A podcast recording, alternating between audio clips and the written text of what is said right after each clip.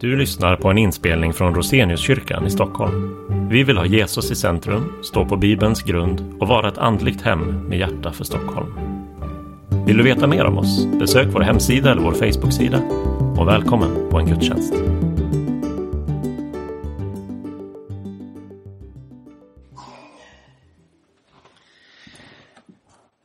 Jag kommer att predika över dagens evangelietext idag och den är hämtad från Lukas evangeliets första kapitel, verserna 67 till 80.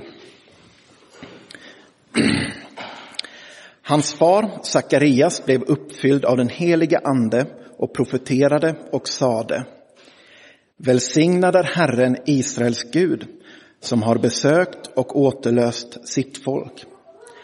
Han har rest för oss frälsningens horn i sin tjänare Davids hus, så som han för länge sedan lovat genom sina heliga profeters mun. Frälsning från våra fiender och från alla som hatar oss. Han har visat barmhärtighet mot våra fäder och tänkt på sitt heliga förbund, den ed han gav vår fader Abraham. Att vi, frälsta från våra fienders hand, skulle få tjäna honom utan fruktan i helighet och rättfärdighet inför honom alla våra dagar. Och du barn ska kallas den högstes profet, för du ska gå före Herren och bana väg för honom. Du ska ge hans folk kunskap om frälsningen med förlåtelse för deras synder genom vår Guds barmhärtiga kärlek. Så ska en soluppgång från höjden besöka oss för att lysa över dem som sitter i mörker och dödsskugga och styra våra fötter in på fridens väg. Barnet växte och blev starkare i anden och han levde i ödemarken fram till den dag då han skulle träda fram inför Israel. Så lyder det heliga evangeliet. Lovad vare du, Kristus. Varsågoda och sitt.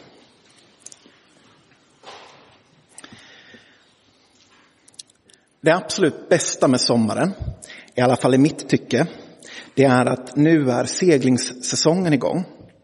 Jag har en eh, något skruttig Maxi 77 som jag eh, älskar och jag försöker komma ut och segla med den så mycket som jag kan nu på sommaren. Eh, och när jag är ute och seglar så har jag alltid ett sjökort med mig. Sjökortet, det är ju bra för att hitta dit jag ska. Men egentligen så hade jag lika gärna kunnat använda Google Maps eller något sånt. Problemet jag har är att min segelbåten sticker inte bara upp ovanför ytan utan också under ytan. Jag har en köl som sticker ner, i mitt fall en och en halv meter under ytan. Men jag kan inte se under ytan. Jag kan se liksom om det sticker upp land eller så. Men det kan ju mycket väl ligga stenar som bara 10-20 centimeter under ytan som jag inte ser. Och det är det här jag har mitt sjökort till. Där finns det utmarkerat vart land ligger såklart. Men också vart det finns grund och stenar som är, man ska se upp för. Eh, en av mina kollegor har båt och han tycker kanske inte att sjökort är lika viktigt som jag gör. Han var ute en dag och åkte motorbåt och så tyckte han, oh, här är det jättemycket öppet vatten. Det är bara att bränna på. Han körde på rakt över. Men han lyckades träffa den enda stenen som fanns på den här stora sträckan i Mälaren. Eh, och så fastnade han på det och blev tvungen att bli boxerad bort. I alla fall, Sjökortet är nödvändigt för att det finns en objektiv verklighet under ytan som jag inte kan se, men som jag ändå måste förhålla mig till. Gör jag inte det så riskerar jag att gå på grund. Grunden och stenarna, de finns ju där oavsett om jag tror på dem eller inte.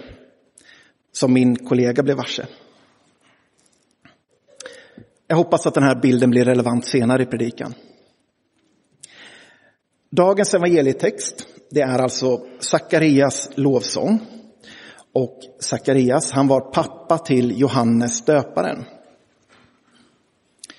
Och den här lovsången eh, sjunger Sakarias precis efter det att Johannes har fötts och de har bestämt sig för att döpa pojken till Johannes.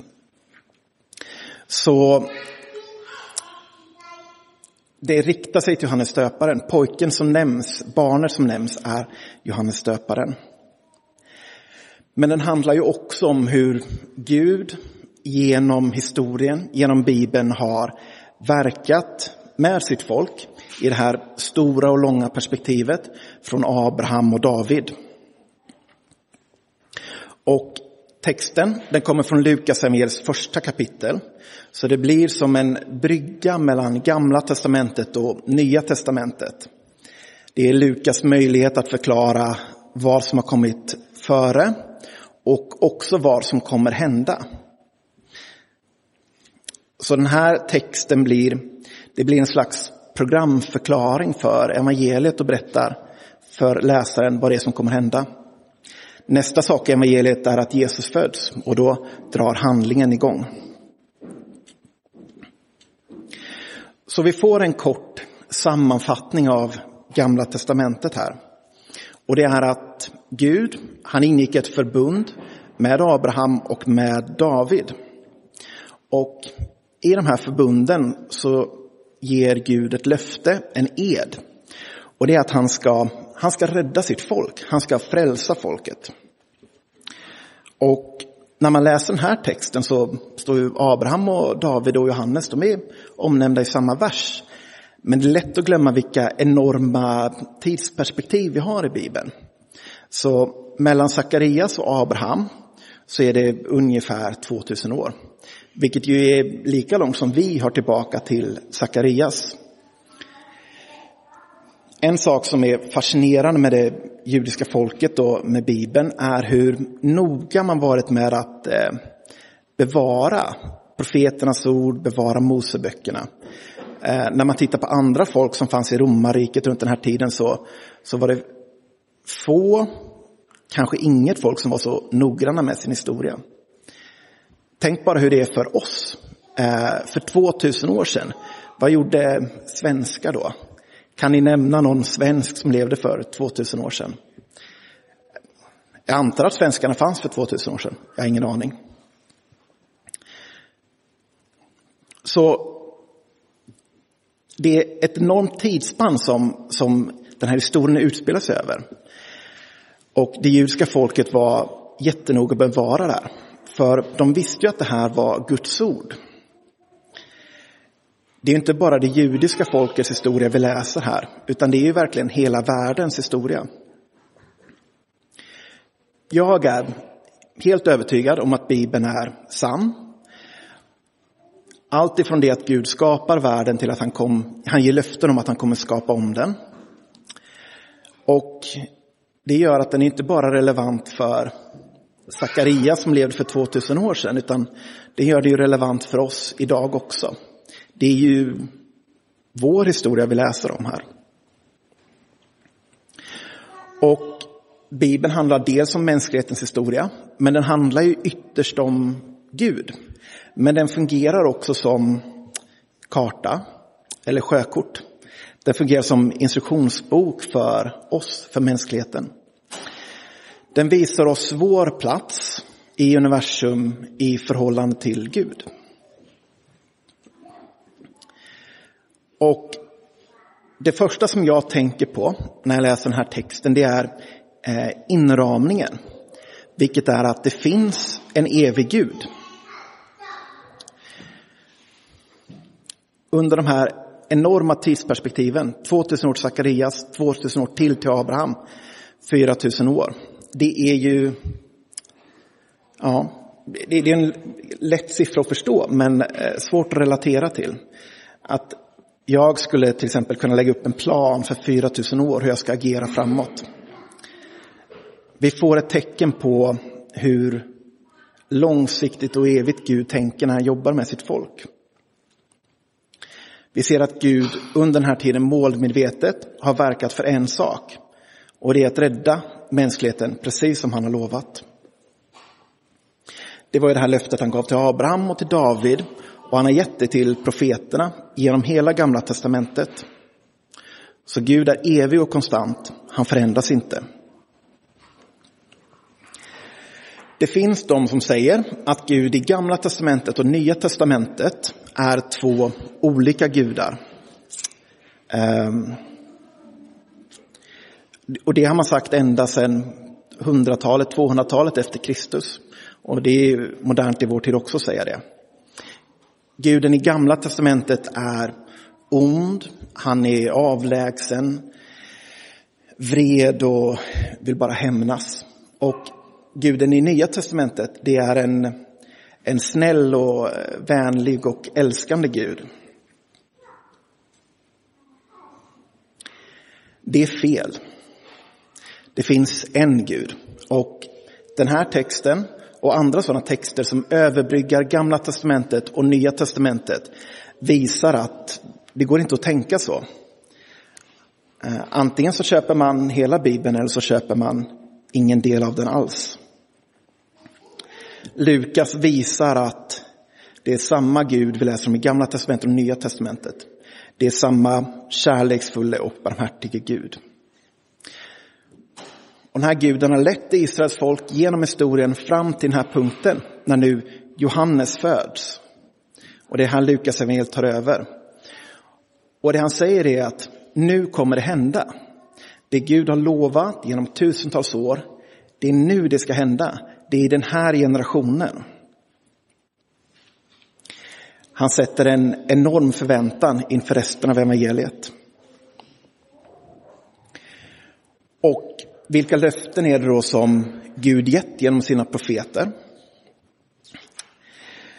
Det som den här texten och alltså egentligen hela gamla testamentet är upphängt på, det är att Gud ingår förbund med sitt folk. Han ingår ett avtal. Och det här avtalet, eh, precis som man har avtal mellan företag eller människor, så reglerar det hur Eh, förhållandet, hur relationen mellan Gud och människa ska se ut. Vi är kanske vana vid ett avtal som reglerar hur två företag ska, vad de ska ha för relation mellan varandra.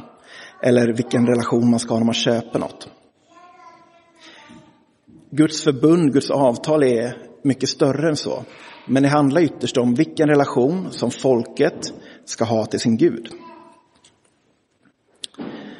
Och om man går tillbaka till Gamla Testamentet och läser när han instiftar det här förbundet så ser vi att det är Gud som är drivande. Det är han som söker upp Abraham, som vill gemenskap med sitt folk.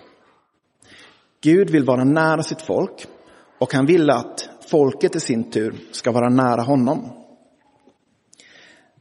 Det här får vi till exempel ett uttryck för i det stora budet som är från femte Mosebok, sjätte kapitlet. Hör Israel, Herren vår Gud, Herren är en. Och du ska älska Herren din Gud av hela ditt hjärta och av hela din själ och av hela din kraft. Så genom hela Bibeln så verkar Gud för att komma nära människor.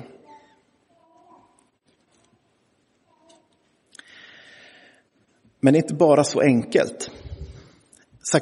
Sakarias sjunger här att vi ska tjäna Gud utan fruktan. Då tänker jag så här. Han sa väl här för att människor tänkte att det naturliga var att frukta Gud och vara rädd för honom. Varför skulle en människa behöva vara rädd för att möta Gud? Jo, för även om Gud är kärleksfull och söker gemenskap med människor så finns det ett problem, men också en lösning. Problemet är människors synd. Före syndafallet i Eden så levde Gud och människa i gemenskap. Men när synden trängs in i världen, in i människors hjärtan, så splittras den gemenskapen. Och hela Bibeln efter det handlar om hur Gud vill återställa relationen. Problemet med synden är att i relationen mellan Gud och människa så finns det inget utrymme för synden. Gud han är rakt igenom rättvis och god. Och det gör också att han står inte ut med synden och han kan inte tolerera ondskan. Vårt problem är att vi inte bara tolererar den utan ofta hänger oss åt den. Gud har skapat oss för att leva i relation med honom, med varandra och med vår planet och natur. Men vår synd förstör alla de här relationerna och bryter ner dem. Till exempel, vi älskar inte Gud över allt annat. Ofta älskar vi något mer. Ofta älskar vi någonting annat mer än honom. Det kan vara oss själva, vårt eh, intellekt eller vår skönhet. Eller så kan det vara pengar, det kan vara makt. Eller andra människor som vi tycker är viktigare än vår relation med Gud. Och avundsjuka, girighet, habegär och lögn, de tränger sig in i relationer mellan människor. Och också där förstör de. Det är uppenbart att synden är destruktiv. Och det tror jag alla att vi kan se i våra egna liv. Om synden inte funnits hade vi haft bättre relationer med varandra och med Gud. Så synden förstör vår relation med Gud, den relationen som vi egentligen är skapta för. Och det sätter en kil mellan oss och Gud. Men till det här problemet finns det också en lösning. Som ju faktiskt är det evangeliet handlar om. Vi läser att Johannes, han ska förkunna om frälsningen med förlåtelse för våra synder genom Guds barmhärtiga kärlek. Och läser vi vidare i Lukas evangeliet så kommer vi till Jesus. Gud själv som kliver in i världen som han skapat. När han dör på korset, då tar han hela mänsklighetens synd på sig. Och tack vare det så kan vi få förlåtelse för våra synder. Vi kan bli räddade, vi kan bli frälsta från vår synd.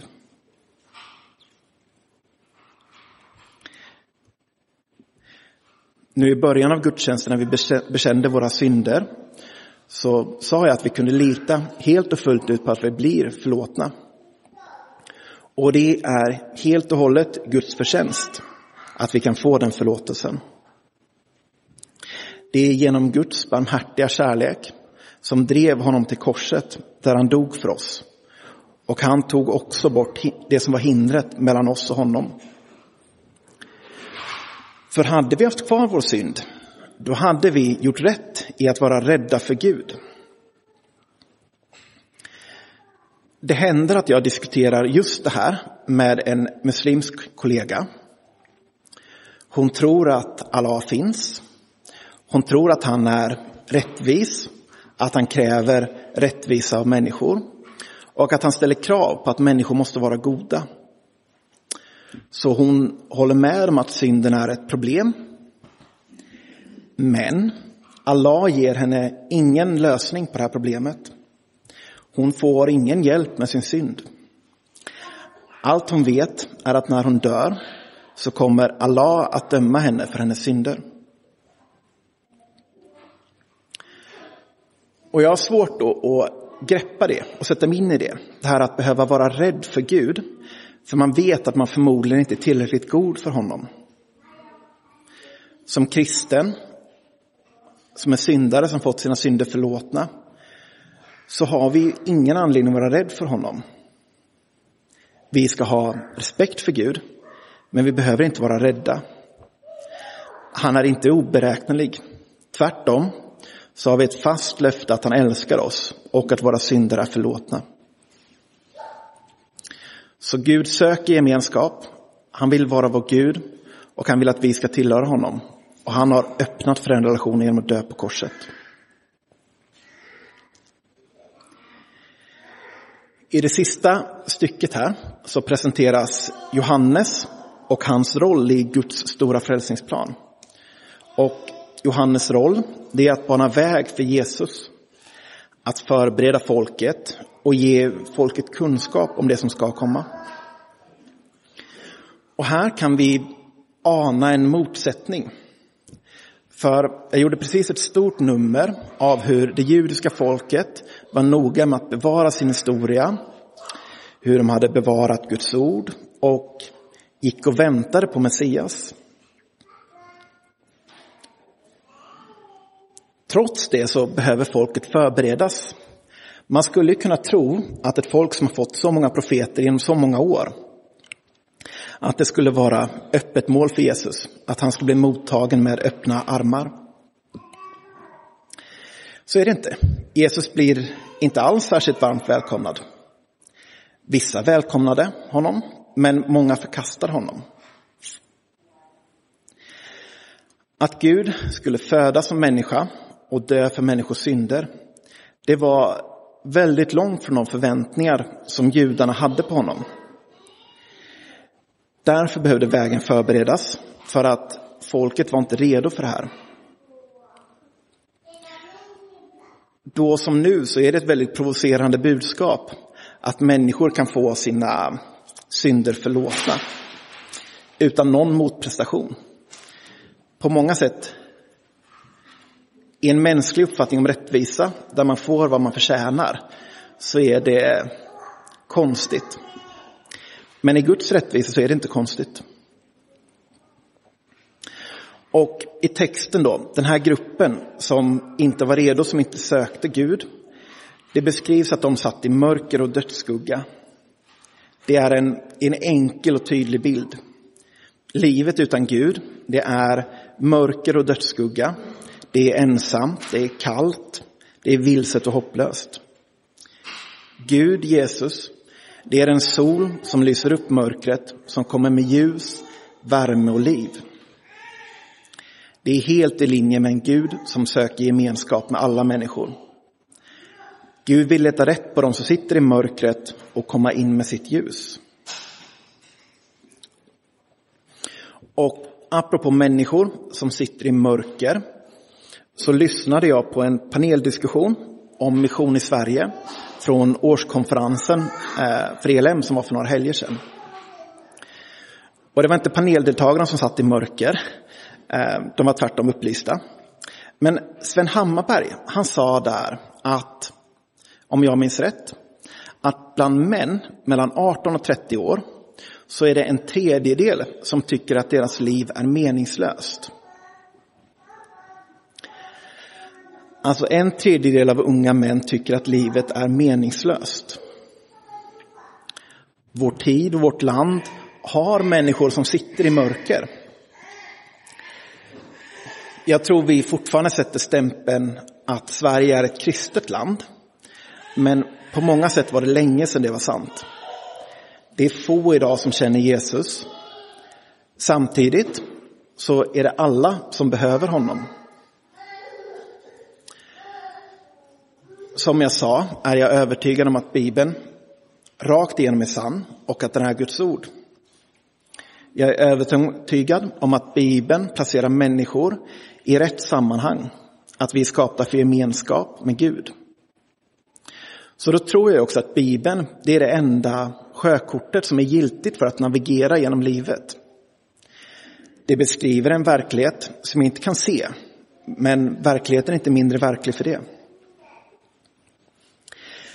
Människor runt omkring oss i vår vardag, de ställer sig olika existentiella frågor.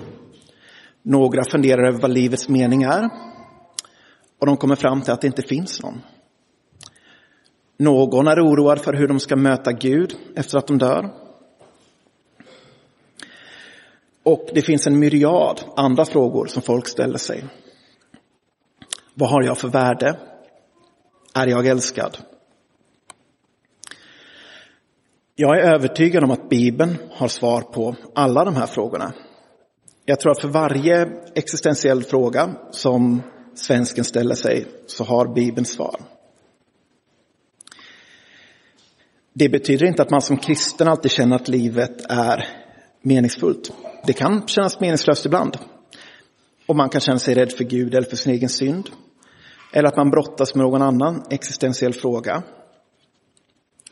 Det är på samma sätt som när jag är ute och seglar. Det händer mycket samtidigt. Jag måste dra i massa tampar och hålla koll och sådär. Och sen när jag tittar ner på sjökortet så tar det lite tid innan jag ser var jag är. Jag behöver omorientera mig ibland. Att vara kristen, det betyder inte att vi aldrig känner oss vilsna. Men det betyder att vi har tillgång till ett sjökort, till Bibeln, som visar oss var vi är och som visar oss på vårt sammanhang. Den visar oss det vi inte kan se själva, men det den beskriver är precis lika verkligt som havsbottnen jag seglar över. Och det vi upptäcker i det här sjökortet, det är att Gud finns. Han är evig och kärleksfull och att han älskar just dig och alla människor. Den visar att vi är skapta för gemenskap med honom, att ta emot hans kärlek, men också älska honom över allt annat. Den visar oss att synden är ett problem, men också att Jesus är lösningen på det problemet. Att våra synder är förlåtna och att vi aldrig behöver vara rädda för Gud. Det tycker jag är en väldigt meningsfull existens. Gud är verkligen ljuset i mörkret och han är vägen ur hopplösheten.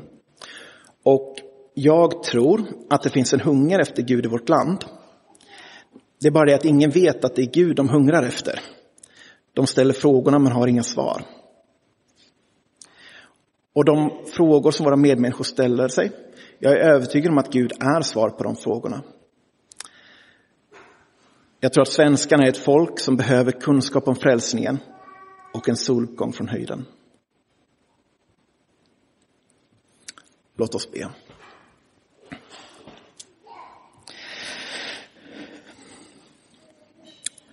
Jag tackar Gud för att du är en evig och allsmäktig Gud som älskar oss. Tack Gud för att du inte har sparat på något när det gällde att sätta din räddningsplan i verket. Tack Gud för att du var beredd att offra dig själv för vår skull. Tack Gud för att du ger oss en plats här i världen som är fast och trygg, att vi vet hur vi står i relation till dig och varandra. Jag ber Gud för dem i vår Ehm, omvärld som vandrar i meningslöshet. Jag ber att fler ska få ett möte med dig där de kan upptäcka att deras liv är meningsfullt, att de är värdefulla och älskade. I Jesu namn. Amen.